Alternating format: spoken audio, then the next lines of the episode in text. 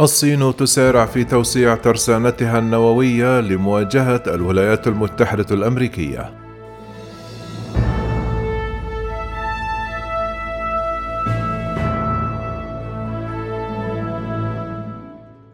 قالت تقارير أمريكية أن الصين تسارع في توسيع ترسانتها النووية بسبب التغيير في تقييمها للتهديد الذي تشكله الولايات المتحدة الأمريكية، كما يقول الأشخاص المطلعون على تفكير القيادة الصينية وهو أمر من المرجح أن يرفع التوتر بين البلدين.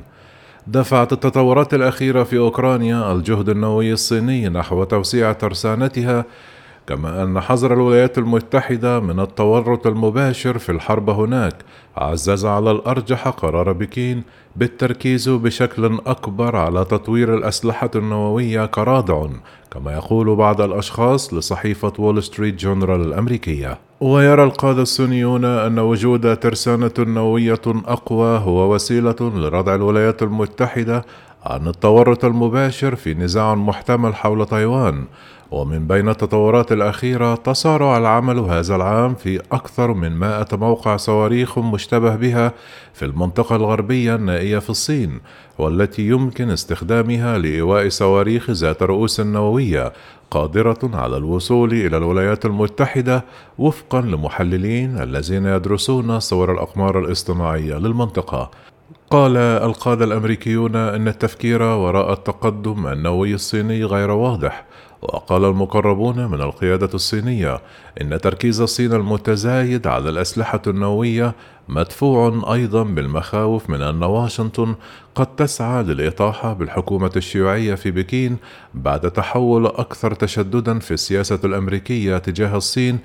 في ظل إدارتي ترامب وبايدن ويشعر المسؤولون العسكريون والمحللون الأمنيون الأمريكيون بالقلق من أن تسريع الصين النووي قد يعني أنها ستكون على استعداد لتوجيه ضربة نووية مفاجئة،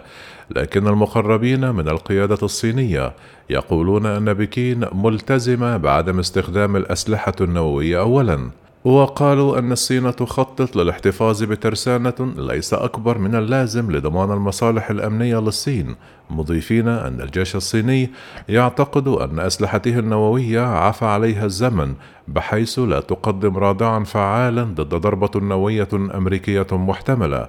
وقال شخص مقرب من القيادة إن قدرة الصين النووية المتدنية يمكن أن تؤدي فقط إلى زيادة الضغط الأمريكي على الصين